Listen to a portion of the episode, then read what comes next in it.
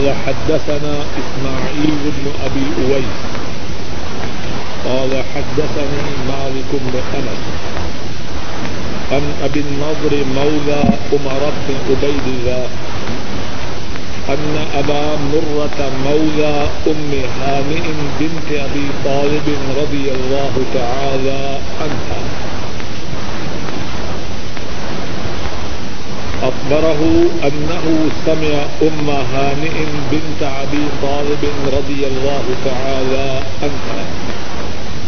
تقول، ذهبت إلى رسول الله صلى الله عليه وسلم عام الفتح، فوجدته يغتسل، وفاطمة ابنته تستره. قالت، فسلمت عليه. فقال، من هذه؟ فقلت، أنا أم هانئ بنت أبي طالب. فقال، مرحبا بأم هانئ.